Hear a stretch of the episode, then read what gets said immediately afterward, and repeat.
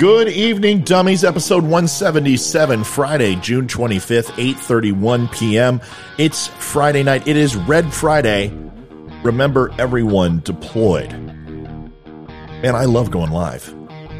I really enjoy it. I I I wish we had thousands of people on. I I know we'll get there someday. I, I never thought we'd be at 21,000 followers. I talk about it all the time. I'm excited about it, but there's just something special about talking to people who, I don't know, I wouldn't say admire. That's not the word I'm looking for. They weigh your words as important. It's humbling. I never thought I would have that big of an audience. I've spoken in front of crowds of 5,000 people before in leadership, but not like this. It's just different and it's addicting, and you want to represent well and the the more that I do it, the stronger that I feel that it's okay to say different things that may not be popular and people will forgive or not maybe forgive, but absolve me of my idiocy for moments. I try to bring different perspective. And yes, I'm a conservative and yes, I bring that perspective to just about every conversation, but I also appreciate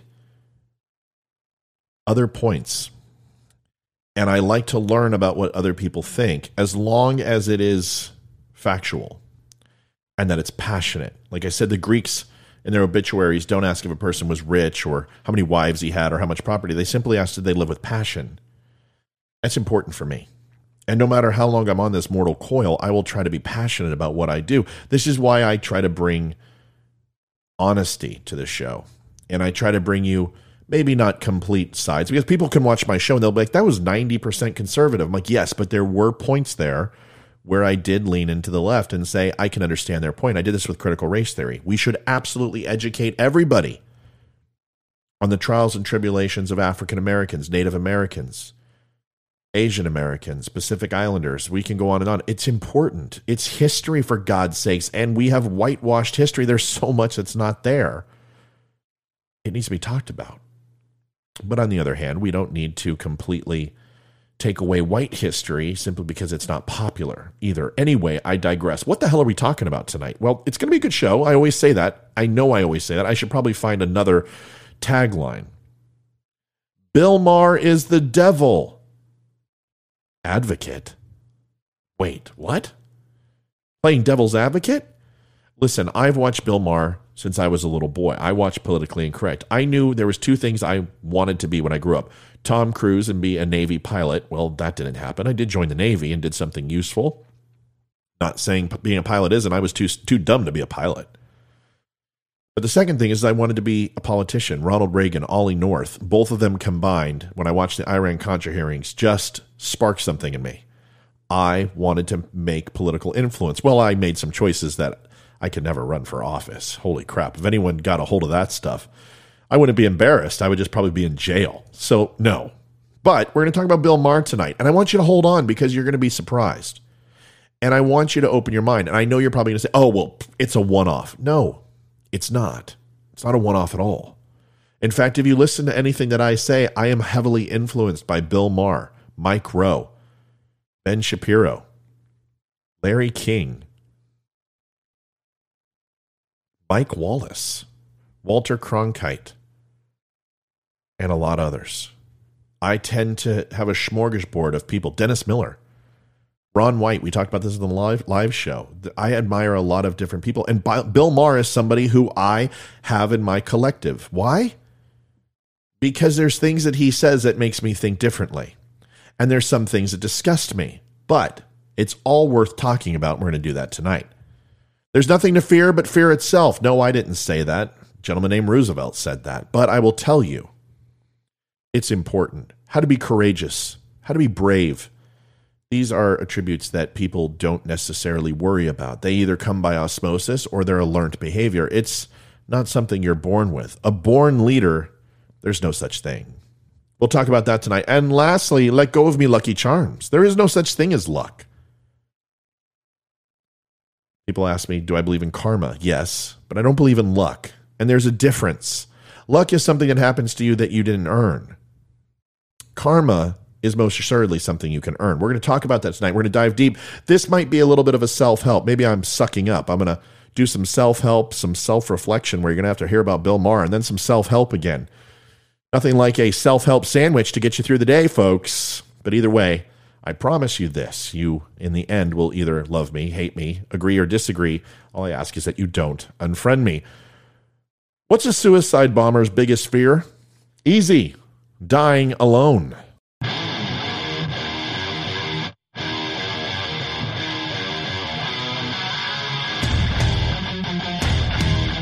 Recorded from an undisclosed location.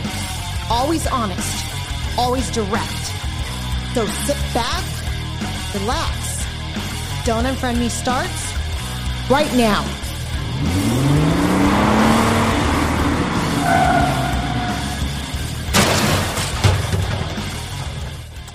All right, folks. Well, thank you once again. Who am I? What do I do? Who is your daddy? What does he do? Get to the chopper. Get down. My name is Matt Spear. I am your host. Who am I? Nobody really important. I am a conservative, but socially a liberal. I have independent leanings. I don't have many socialist or progressive viewpoints. In fact, none. And I guess you could call me a Republican, a disenfranchised Republican, but either way, I believe that political parties are the same shit, but a different pile. So there's that. There is a donkey and an elephant on my logo for a reason. Why? Well, because I want to try to bring people together by ripping their th- ideas apart. I know it might be counterproductive, but either way, welcome to my show what do we do here? We talk about current events, we talk about politics, sometimes sports. My kids make appearances. I go live before shows now and talk to my dummies, and that's most assuredly what my listeners are. No, you're not dumb. It's the Don't Unfriend Me's. It's an acronym. And Barstool Sports have their stoolies. We have dummies. We also have dum dums.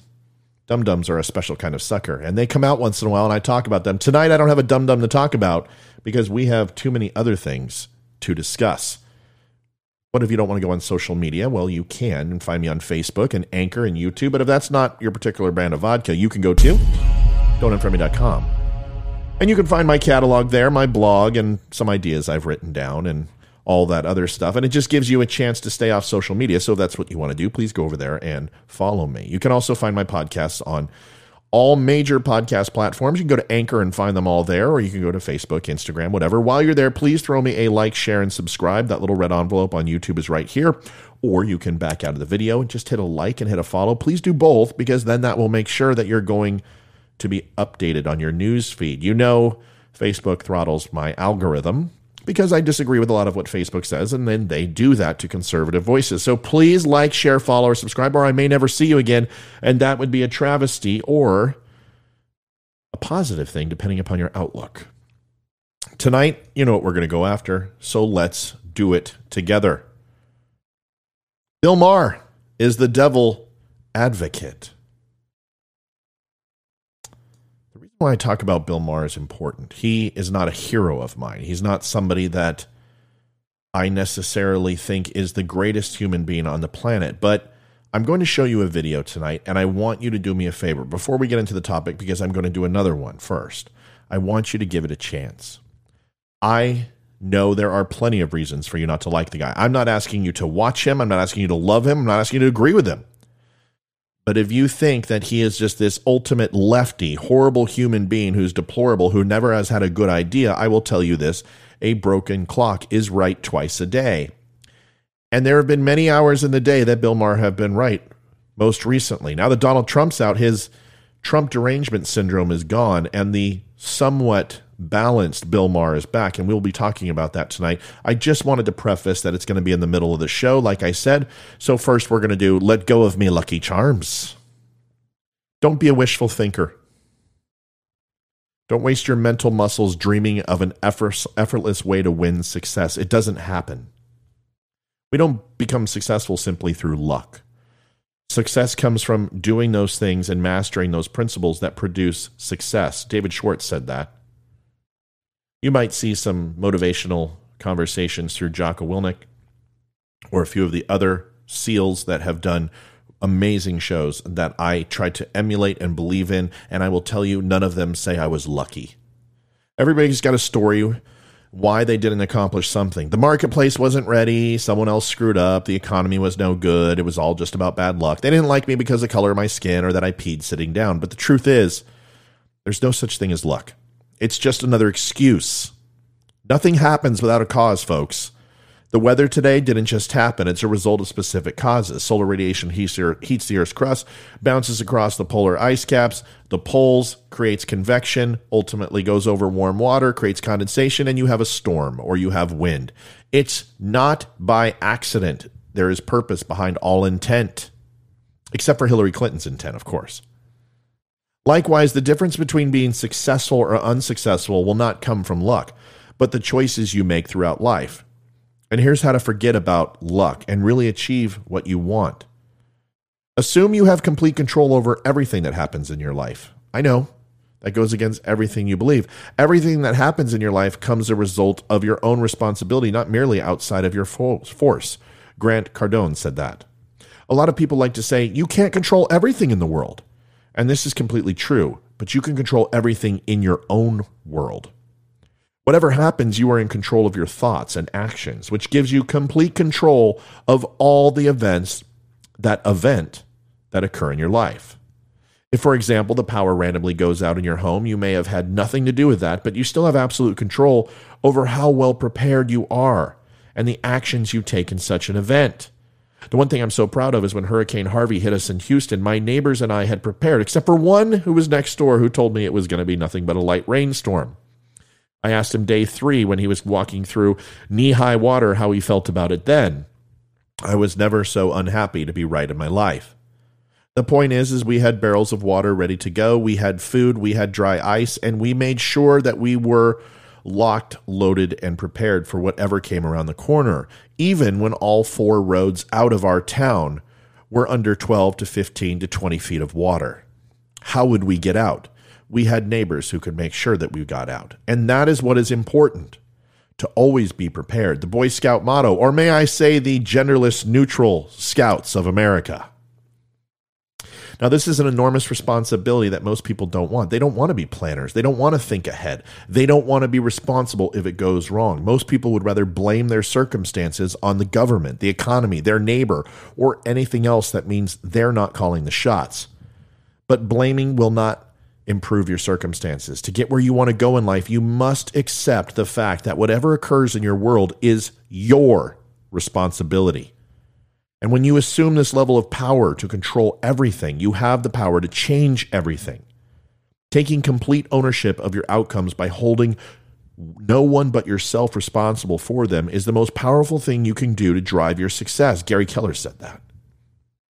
You don't need to rely on luck to get what you want. Just write your own winning lottery ticket. By writing your own lottery ticket, not by sudden accumulation of wealth, but the gradual reduction to what you decide is essential in your life. Everybody's probably dreamed of what their life would look like if they won the lottery. And why not? It's probably an incredibly bright future, but the odds of winning the lottery is said to be 1 in 14 million. To win, you would have to be incredibly lucky. And as you know, there is no such thing as luck. The good things is that you don't have to rely on luck to live your lottery winnings life. See, I don't think people fantasize about winning the lottery just for the money at all. That amount of money would probably ruin your life, not make it better. And most people who win the lottery will tell you that. What most of us really want is freedom complete freedom to focus on the things that matter most in our lives, and the freedom to lead a lifestyle that makes us feel fully alive and fulfilled. Fulfilled. Fulfilled. Gee, man, my redneck come out there. Holy shit, man. Look at that over there. That's a beautiful sunset in that fun field. Woo. I love it. Henrietta, give me a piece of straw and a beer. Biatch. Thank you. You don't need to amass amounts of money to have that lifestyle. You don't even have to quit your job. All it takes is to appreciate what you have and to do the things you consider essential for your life in the time that you have. We always tend to undervalue what we have in the present and overvalue what we will have in the future, which leaves us never quite fulfilled. When you begin to filter out the unessential things from your life and appreciate what you have, you realize you already have a lottery winning life. Do you know the math behind a human being? You fucking won the lotto. You won. You're a fucking person. Congratulations. Gary Vaynerchuk. In conclusion, It's not about the cards you're dealt, but how you play the hand. Randy Pausch, the last lecture that most people will remember. Most people will continue to blame their circumstances on bad luck and government and anything else they think of, but you don't become successful simply through luck. And you certainly don't accomplish anything by leaving someone else in charge of the outcomes for your life. As Gary Vaynerchuk said, congratulations, you're human. You're about to find out who you really are, is what that means. Money doesn't change that. You'll find out your vulnerabilities. You will find out who your friends are. You will find out what it's like to have everything you want and still feel completely empty at the same time. Because materialism does not mean a damn thing. It just means you're going to spend more, and you most assuredly spend what you're worth, and then some. You have complete control over everything that happens in your life, and you can decide today to live your lottery winnings life. You don't need relying on luck or have a sudden accumulation of wealth. I know a girl who is probably 23 years older. Her name is Albie Shaw. Albie doesn't like me very much because we were good friends. We did a lot of things together. Her brother is a dear friend of mine. I love him unequivocally, and I love her too, and I still do, even though she's pissed at me because of my uh, thoughts on transgender people. And I don't care. I'm not going to change my opinion because she doesn't like it, and she would never change hers because she doesn't like mine or I don't like hers. But she has been to more places. She travels the world incessantly. She's all over the place. Every week, she's somewhere new. And she works hard for that. And she will work her job and then she will take her money and not necessarily blow it on materialistic things. She'll buy a plane ticket for $275 and go wherever she wants to be. And she will sign up for places where she can stay with other people. She'll build relationships and she loves that life. It terrifies the shit out of me. I've been all over the world too. And the places that I've seen, I would never allow a girl of her beauty to do so. But she's independent and tough and I love her for it. She is living her lottery life. The misnomer is that luck is never about fortune. It is always about hard work and opportunistic seizure. It is about taking advantage of the things that happen. And if you call that luck, lucky, I call it being astute and frosty and situational awareness. Remember, although it may be happening to you, it is happening because of you. Always remember that.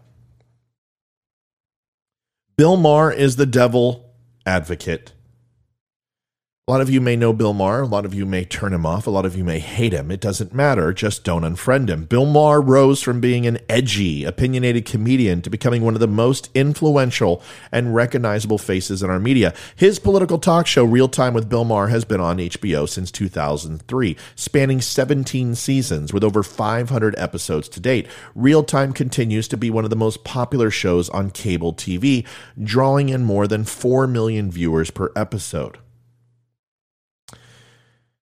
This kind of frames him as a straight shooting satirist on an anti hypocrisy crusade, with Maher presenting himself as the voice of liberals across the country fed up with PC culture. Certainly, he has a legion of dedicated, primarily Democratic voting baby boomer and Generation X fans who take seriously his every pronouncement. That is why his latest outbursts are noteworthy. On the September 20th edition of Real Time, and this was last year, he condemned the Democrats for reviving their opposition to Supreme Court Justice Brett Kavanaugh, claiming that continuing to go after a guy for what he did in high school looks bad. He implied that Democrats lost seats in the Senate for their preposterous opposition to what Kavanaugh did when he was just 17, which, for the record, was multiple alleged attempted rapes or sexual assaults that have not fruit no fruit has bared from this labor. Nothing has been proven. In fact, a lot came out that three of the allegations were completely false and made up. And the most prominent one with whatever Blasey Ford, whatever the hell her name was, I don't even remember, was that she was prompted by what would be known as the prosecution and her personal lawyers to say things that weren't true. She didn't remember where, when, or how, or if he was even there. But somehow, nothing happened to her, but it was extremely uncomfortable. The point is that Maher's beliefs, actions, and outbursts, if they are coherent at all, are not consistent with liberalism and are, if anything, more in keeping with a right wing shock jock like Rush Limbaugh. A week previously, Maher appeared on MSNBC's flagship breakfast show, Morning Joe, where he claimed that the Democrats' left wing, i.e., Bernie Sanders, was a cancer destroying the party, warning that the left is scarier and crazier than Trump. And nominating a leftist at its presidential candidate would spell disaster in the next election, decreeing the supposed in- the unelectable of the left is a favorite pastime of elite pundits. Media almost unanimously present Maher as a liberal or even a progressive. Yet an inspection of his political positions dispels this illusion. To be sure, he generally supported President Barack Obama and he opposed Donald Trump, although he has been known to do the opposite of both. He defended Trump sometimes, and he went after Obama sometimes. He was very disappointed in Obama and has said so, and his million dollar contribution he laments. But he also has a long history of repeatedly taking reactionary positions on many subjects, especially war. On his previous Comedy Central show, Politically Incorrect, Maher praised the Vietnam War as necessary, arguing it helped end the Cold War. The U.S. officially began its involvement in Vietnam 36 years before the dissolution of the Soviet Union. In 2013, he joked about killing anti war activist Medea Benjamin after she interrupted Obama and recanted his anti Iraq war position, claiming, Iraq is doing better than I thought it would be. He praised George H.W. Bush for creating a country there. And he championed Israel's 2014 assault on Gaza, tweeting, Dealing with Hamas is like dealing with a crazy woman who's trying to kill you. You can only hold her wrist so long before you have to slap the shit out of her. As that last comment suggests, sexism and rampant Islamophobia are also constant features of Maher's ideology. And I know also that Islamophobia is the, the label of the right, is what people say at least. I'm not an Islamophobic. I believe that Muslim extremists are the scum of the earth and should be put to death has nothing to do with their Muslim religion. It has to do that they want to kill me and destroy America. In 2009, he called a woman who was reportedly choked by her boyfriend a bitch. I know I just said it earlier, but I was in character. I'm not going to say it here. Claiming that it was surprising he did not attack her sooner. He also described Islam as a cancer and told Representative Keith Ellison, a Muslim, that the Quran is a hate filled holy book. He defended the arrest of a 14 year old Ahmed Mohammed for bringing a clock into school, comparing him to an ISIS fighter, and expressed alarm over the rising popularity of the name Mohammed, worrying that the Western world was being taken over by Islam. He also offered advice to Western women. Talk to women who have ever dated an Arab man, he insisted. The reviews are not good. Maher fully supports the Israeli occupation of Palestine.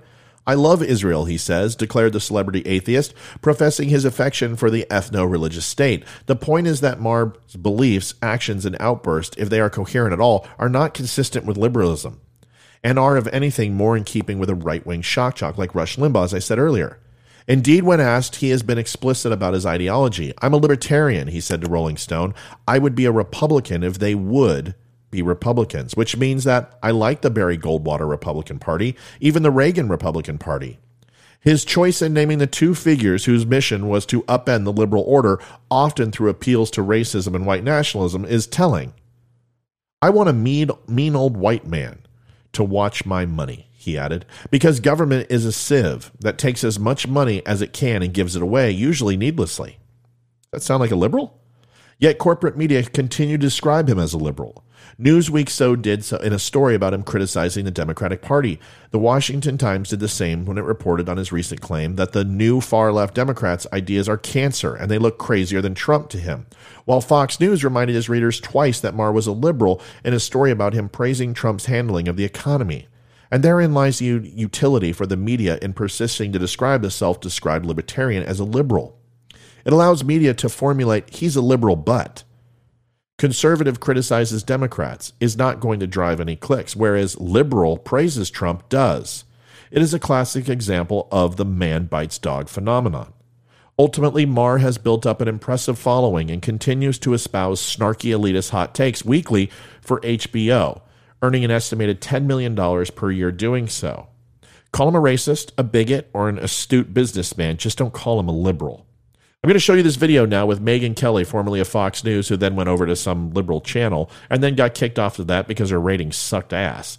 And then had a conversation with Bill Maher. I think you'll be pleasantly surprised. I'm going to put myself in the lower corner here and we're going to do it together. Here we go in three, two, one. New rules are about to start. If you watch the show, you know what that means. Here you go. Okay, so I want to talk to you about the schools because I really just wanted you back here because I read this that you took your kids out of the school in New York, and I have been hearing anecdotally very much the same thing from many parents. You know, Yep. um, parents confide in me, I guess, because I don't have kids. It usually starts with, "You're so lucky you don't have kids," and then I hear about their problems. But just tell us why, basically, you did this. Yeah. Well, we loved our schools. Uh, we were in the New York City private school system. Our boys went to an all boys school and our daughter to an all girls school. Our teachers, love the you know students and the faculty and the parents. And they were definitely leftists. You know, I mean, we're more center right, but that was fine. You know, my, my whole family are Democrats. It wasn't like I was bothered by the Now, Megyn Kelly had a lot of negative things to say about Donald Trump. Now, she is center right, and since she has left the liberal media, she's back on the trope trying to get in good with Republicans, and she's doing a fair job. This is definitely one where she represents most people, even Democrats, feel about critical race theory. And once again, I have heard every debate on critical race theory. Nobody is saying we should not teach African American history, Pacific Islander history, Indians history, Boston Red Sox history. Okay, fine. That's good. Just stop blaming all white people for everything bad that happens in people's lives and keep white privilege, toxic masculinity, white superiority, all this bullshit out of our schools. We don't want our kids to hear it, and they do not need to carry that mantra. Megyn Kelly believes the same thing. And here's an interesting thing so does Bill Maher. that they leaned a bit left. But then they went hard left. Then they started to take a really hard turn towards social justice stuff. And at our boys' school in particular, it started with when our son was in third grade, they unleashed a three week experimental trans education program on these eight and nine year old boys. And it wasn't about support, it was about, it, it, we felt like it was more about trying to convince them, like, hey, come on over. And the boys started to get confused, and they had to implement this system where they raise their hand. If you're really confused, put up a one. If you're just a little confused, too. Like, How old are they now? they were eight and nine at the time. And we If I put up a five, is that a bad sign? I've talked about this. We've talked about this with the wheel on the bus for the drag queen and all this other stuff, and saying that there, I have a bunch of promising young drag queens out there. It's indoctrination. It's letting them. It's fine if you want to let them know that that being a trans person is okay. I agree with you. Educate, teach them what a trans person is, but don't recruit. That's not what this is about. It would be just as bad if white nationalists were literally recruiting in the schools. You can't recruit for BLM and Black Panthers from our schools either. They're too damn young. Give them a chance to learn about Sesame, Sesame Street, G.I. Joe, Strawberry Shortcake, playing with Barbie, playing doctor, for God's sakes. As kids, we all did it too. Give them a chance to grow up somewhat normally before you taint their ideas and activate them. They talk about this next. and, and so did a lot of other parents to the point where the school had to apologize for that one, which they very rarely did. Then our kindergartner was told to write a letter to the Cleveland Indians objecting to their mascot. Now he's six. Like, can he learn how to spell Cleveland before we, you know, Right. activate him? He lives in New York City. We got buses, we got subways, we got crime. He's got things to worry about other than social activism. And if he's going to be activated, Doug and I should do it. Not not a kindergarten teacher. Didn't run it And, by and this us. is what I've heard from parents, and these are all liberal, by the way, people course, who it- say, on this- I, "My kids are not ready to be told they're white supremacists." That's right. And, and I- on this, I'm not ready to be told. Can I tell you, that. Bill? On You know, this, that- we're not we're not left and right. We're not black and white. We're it's this is a this is a question But- of reason and unreason. But you talked about this letter that the school put out. So this is on the Can, I, issue. can I read some of the things that are from this letter, Yep. unless people think I'm losing my mind? Um, this is in a. This is a. There's a killer cop sitting in every school where white children learn. White children are left unchecked and unbothered in their homes, one sentence starts. Well, how old do you have to be before you can just be unchecked and unbothered? Right. You know, what, what age do you get bothered? Uh, I'm tired of white people reveling in their state sanctioned depravity, snuffing out black life with no consequences. Uh, I, you know, uh, go reform white kids. You know, it bothers me so much that I have to be on this side of this issue yeah. because I've always been a civil rights advocate. Yep. You know, and, and don't make me Tucker Carlson. You're the fucking nuts. This is insane. Uh, as black bodies drop like flies around us by violent white hands, there is racist problems in this country. But this is hyperbole. Mm-hmm. And this is making people crazy. Yeah. I, and, and children, what is, I mean, this is not the way we get to the promised land. Absolutely not. It's divisive, it's racist, and it's having exactly the opposite effect of the one they intend. And it is not that all the black people in our school or other schools are in favor of this kind of talk. My friend Coleman Hughes, who's 24, he's a liberal, he yeah, was a Biden voter, sure. you know Coleman. He's been speaking out about this as a black man, saying, How dare you presume to know how I feel? To try to, I mean, it's pejorative to him. Like, the, the whites are the ones who understand, who are arrogant gotta, and in control. Gotta love somebody who can use the word pejorative effectively in a sentence. Listen, does that sound like Bill Maher? Bill Maher has done this repeatedly throughout his career. Now, does this absolve him of all the things that he has said wrong? No. And does it absolve me of everything I've said right?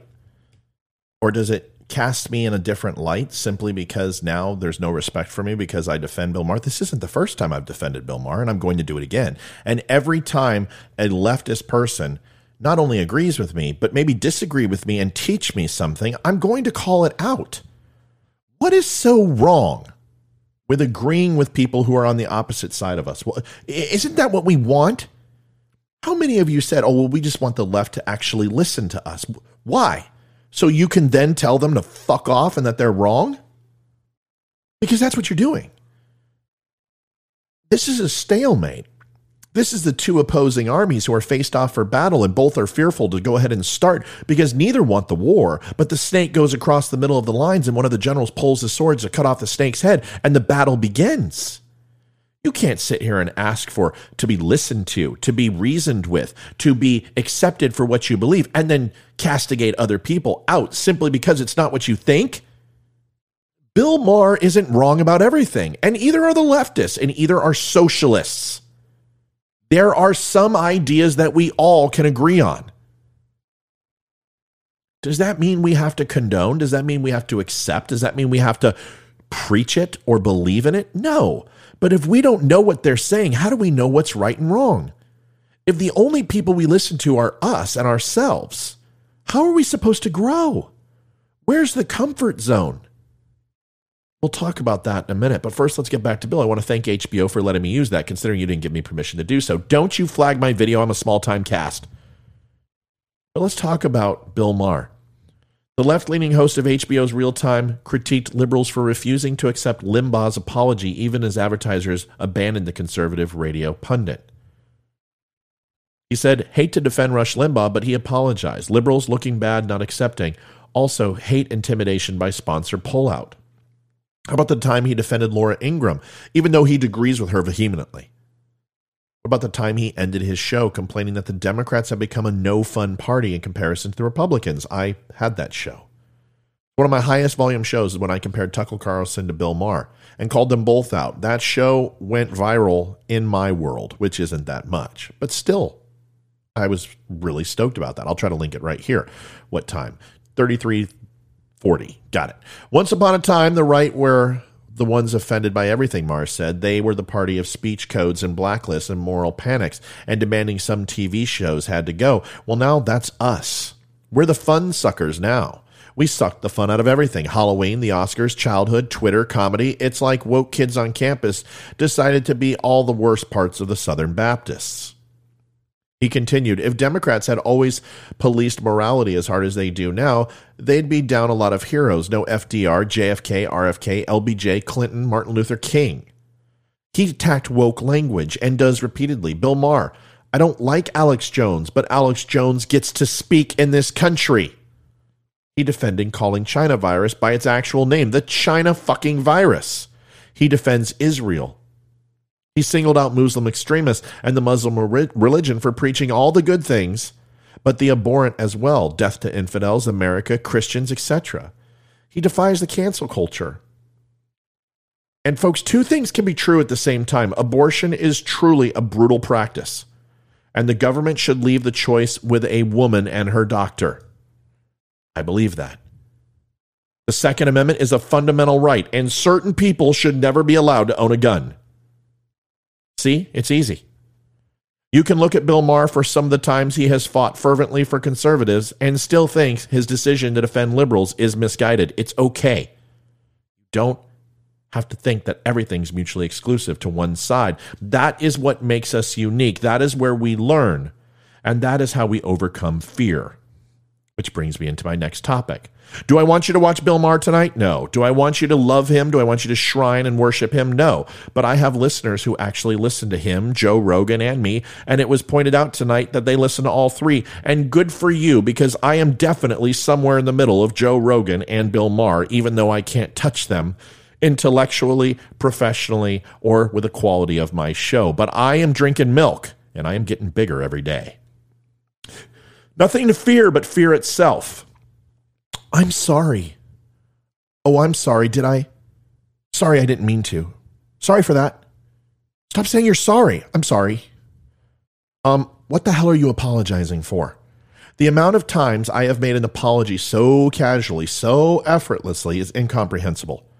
As in the number of times I have used the phrase, I'm sorry. I can't even count because I've lost track. For me, this habit of over apologizing began at a really early age. I can remember tripping over the stairs and muttering, I'm sorry, to the stair I tripped over, or even an oops, my bad, to the wall I crashed into. Of course, these events seem comical now, but as I reflect back on them, I realize there was a great deal of regret that I held for the supposed harm I had caused to things that didn't even have true feelings. Over time, my growing use of apologies intertwined itself with my daily routines. It was as common as and easy as waking up in the morning or drinking a glass of water. I did it effortlessly and without a thought. At the time, though, I couldn't comprehend that this habit was routed to something much deeper within myself, but as I grew older, I observed many people countlessly making the same mistakes that I did. Conversation starters like the common hi or hey, how are you? We overuse them out of necessity. Try to have a meaningful conversation with somebody before you want to lambast them. How does it start? Hey man, how was your weekend? Oh, it was pretty good. Okay. Why didn't you have that fucking TPS report on my desk? It's usually the way it goes, or at least in my conversations. But how is it that something as intricate as an apology could be classified as a common phrase?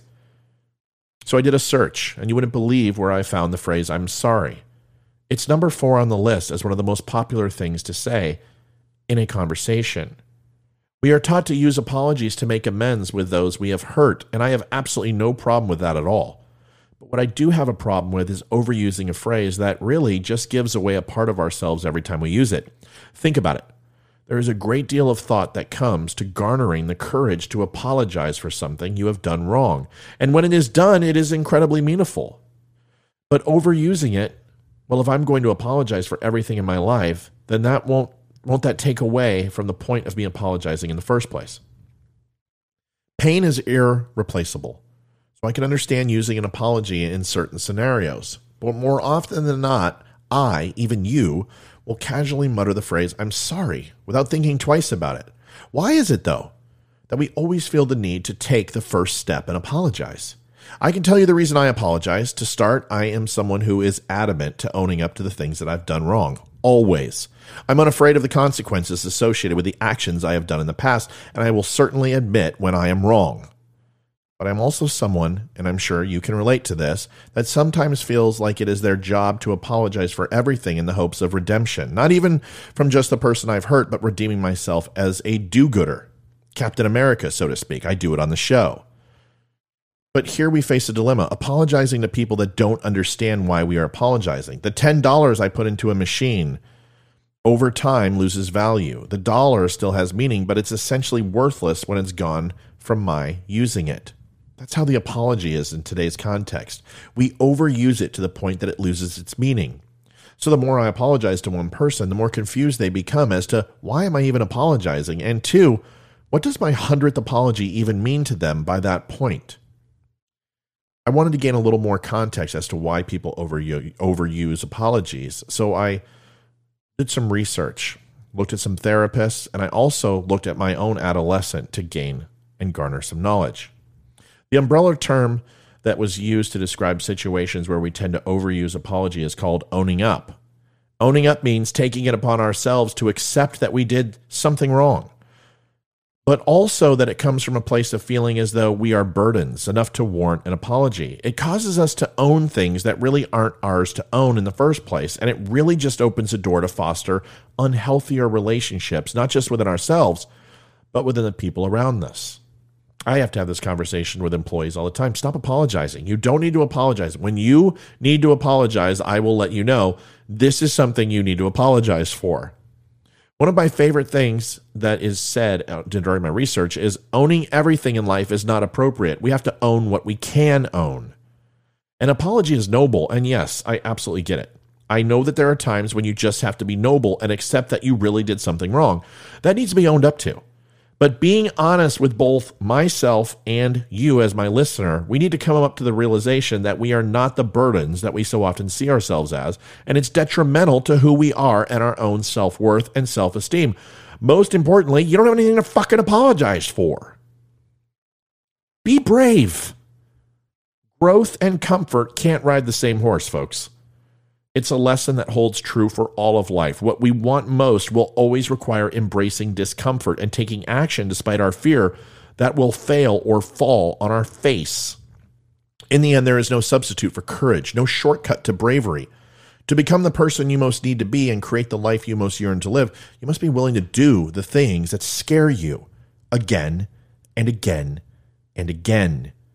There is no magic formula to forever forever liberate your you from fear, nor would it serve you if there was. However, there are specific things you can decide to do that will over time help you to fear less and reclaim the power that fear too often wields. Own it. Bring your fears into the light. Fear is wired into our psychological DNA to help us avoid situations that could cause us pain, injury, loss, or death. The problem is is that while fear exists to keep you safe, it can keep you too safe. It's why you have to own your fears, lest they own you. And that may seem formulaic, but it's true. The things we fail to own and acknowledge about ourselves ultimately find ways of showing and sabotaging our success. By denying our fear or pushing it away, it buries itself deeper and its shadow grows longer. So, confronting the truth about what scares you most is an essential first step towards reclaiming the power it has held over you. Number two, tame it rein in the catastrophe. Our imagination is a wondrous thing. Without it, the most beautiful works of humankind would never have been brought into existence. Yet, when fueled by fear, our imagination can drive us to underestimate ourselves and overestimate the potential negative consequences of taking action. By turning shadows into monsters, our imagination can fool us into believing that danger lurks around every corner and that we're safer staying exactly where we are. Catastrophe is the tendency to jump to the worst case scenario as the most likely or only outcome in any situation. It is a terrible habit. And once you break this, it will become easier, like an exercise. But here's the thing it doesn't say throw caution to the wind. Be suspect. Think of the negative, but also think of the potential positive outcome of any situation. You don't have to be a half glass full or half empty person. You can just worry about the glass. When you balk at the prospect of doing something outside your comfort zone, try asking yourself, what's the worst thing that could happen? And then sitting with the fear that arises. Own the fear. Then tame the fear by asking yourself, so what would I do if that happened. Repeat this cycle for each worst case scenario you can envision. In this way, you will come to know that even if the worst did happen, which is often highly unlikely, it would not kill you. Rather, it would introduce you to yourself on a whole new level. You would learn, you would grow, and you would emerge from it a wiser, braver, and better version of yourself than you were before, or you will repeat the mistake until you do.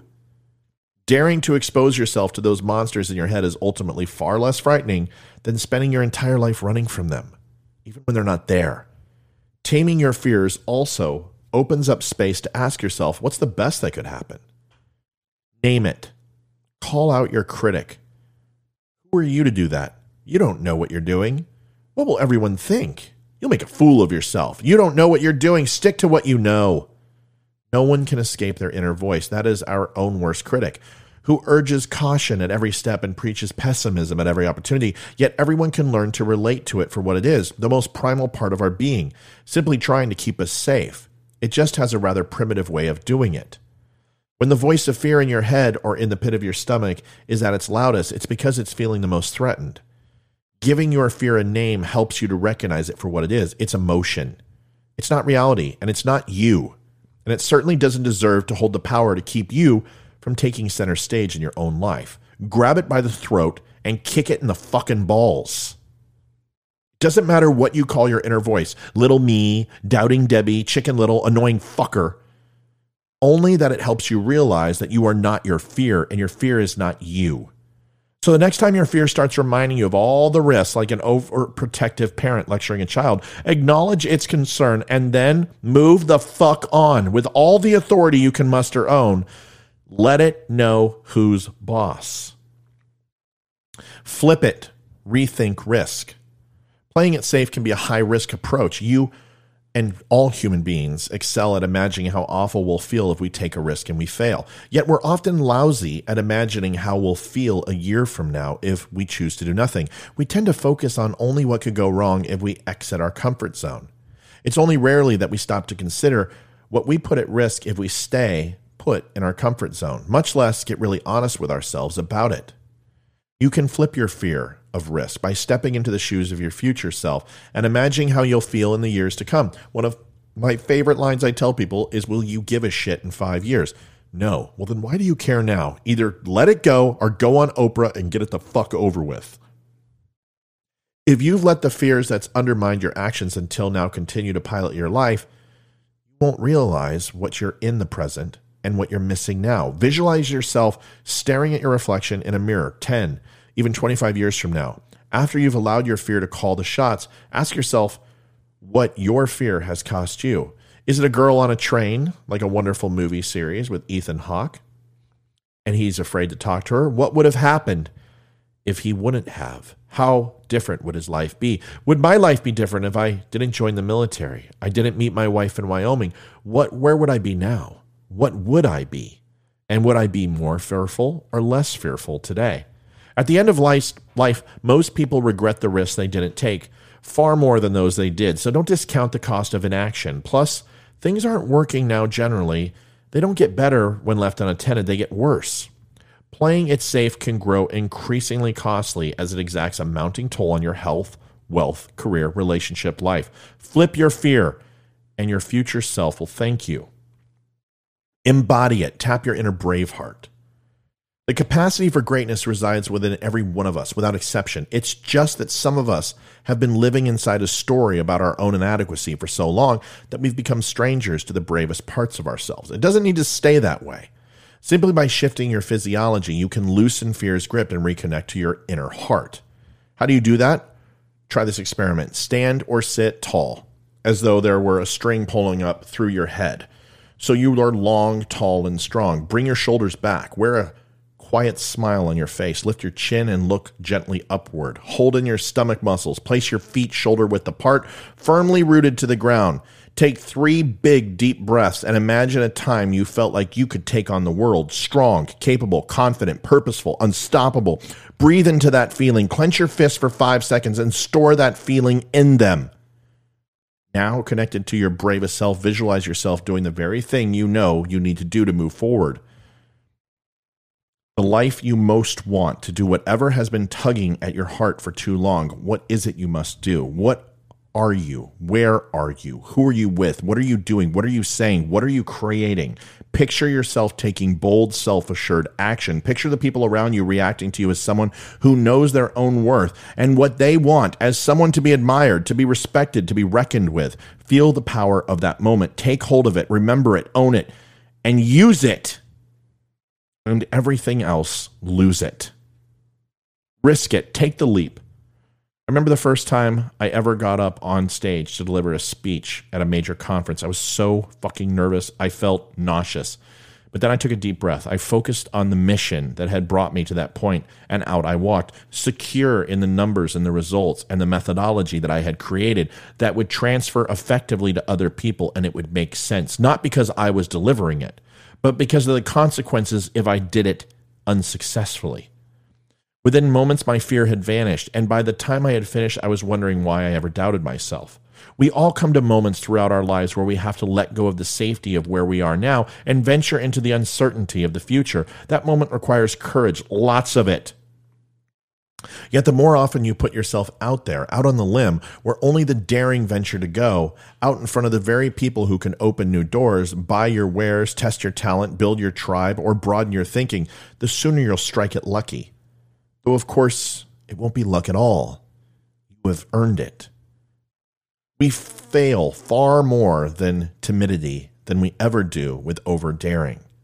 There will never be a perfect time to make the change, take the chance, and step forward to the future that is waiting for you, but the next best time will be now. By simply daring to take a single step in the direction that inspires you, you send a signal to yourself and to the universe that you're serious about creating a future that is different, bigger, and better from your past. Don't wait to be discovered. Don't wait until you're master. Don't wait to be given permission. Don't wait for the universe to send you a message in a bottle or for Mr. or Miss. Because Miss Right and Mr. Right are usually wrong, and they will not show up on your doorstep. Above all, don't wait until you're 100% sure you can't fail before you take that first exhilarating and terrifying step toward the future. Just get started right away. As in now, the universe will do its bit, but you have to do yours. If you're 350 pounds, you know what's better? 349. Every day, make a focus. Do one push up. Go the extra step. Read a page, one more page, one more lift, one more rep, one more time until it becomes muscle memory, until it becomes habit, until it gets easy. And then when it's easy, make it harder the next day. SEAL Team 2 has a great saying the only easy day was yesterday. If you live your life like that every single day, you will achieve anything you want. Build it. Train the brave. If you haven't lifted weights for a while or ever, lifting five pounds may push your limits. But if you train every day, over time, five pounds will start to feel pretty light. And soon you'll be looking for the 10 pound weights. I remember the salt bags that I'd have to put into the water softener when I was a kid. They were 50 pounds apiece. I couldn't budge one for the life of me, even as an adult. Now I toss 50 pound bags on my shoulder and I can carry four of them on both shoulders to the water softener with no problem. And it still seems light. That's 200 pounds. It may not be the biggest, I may not be the strongest, but it takes bravery to put that bag on your shoulder and give it a try and fail and then do it again. The same is true for bravery. It's like a muscle. If you keep showing up, keep practicing, and don't let discomfort deter you, over time those initial acts of courage become less daunting and you find yourself doing bigger and braver things with less effort than you expected. That's because courage is a skill, and like all skills, it can be learned and mastered. It just takes a committed effort.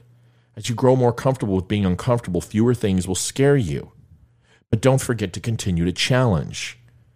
Doing easy is never going to be hard it's never going to be as rewarding as pushing yourself further and farther than you've ever gone before. It's by acting as though you are fearless that you start to actually become fearless. Once you own them, tame them, flip them, and take action, any lingering fears will be easily managed until they shrink and fade away. I have left my comfort zone a thousand times, and I've learned that every time you take action in the presence of fear, you dilute its power and amplify your own. Even better, you come to realize how little you have ever needed to doubt yourself to begin with. So feel your fear, but be brave and take action anyway. What you want most is riding on it, even if you don't realize it or believe it just yet. Folks, that's it for my show tonight. 53 minutes. We have a consistent pattern forming here. I'm always fearful of going over 60 minutes, and I haven't. And that's a good thing. I'm facing my fears. Won't you do it with me? Folks, Please like, share, and subscribe if you wouldn't mind. Make sure you stay abreast of all my new videos and posts by liking, sharing, following, subscribing. You can click the little YouTube envelope right there, or you can back out of the video, hit like, hit follow, leave a comment. All of that will keep you relevant and make sure that my feed hits your feed. Facebook is constantly trying to dwindle my feed down. You can stop that by like, sharing, following, and subscribing. I would appreciate it, and God doesn't kill a puppy when you do. Veteran Crisis Hotline, 1 800 273 8255. Press 1. Remember, 22 veterans commit suicide a day. Don't just remember them on Red Friday, remember them every day. Help a veteran, traumatic brain injury, anxiety, depression, PTS are all very real. PTS Awareness Day is in two days on Sunday please, especially now, reach out to a vet. If you can't do it, if you don't know how to have that conversation, reach out to me. I will call them with you. And if that doesn't work, have them go to don'tunfriendme.com, click on the VCL link, and they will be directed to a VCL operator. And if you need help, Remember, VCL won't turn you down, even if you're just a civilian, which is still just as important as one of our veterans. They will help you, take care of you, and get you to the right place. Folks, my name is Matthew Spear. This was Don't Unfriend Me. This was episode 177 or some shit like that. I will not be here tomorrow or the next day, but I will be back Monday with an all new show for you to listen to. Remember, we can agree, we can disagree. You can love me, you can hate me, just don't unfriend me. Good night, have a good weekend, be safe, and God bless.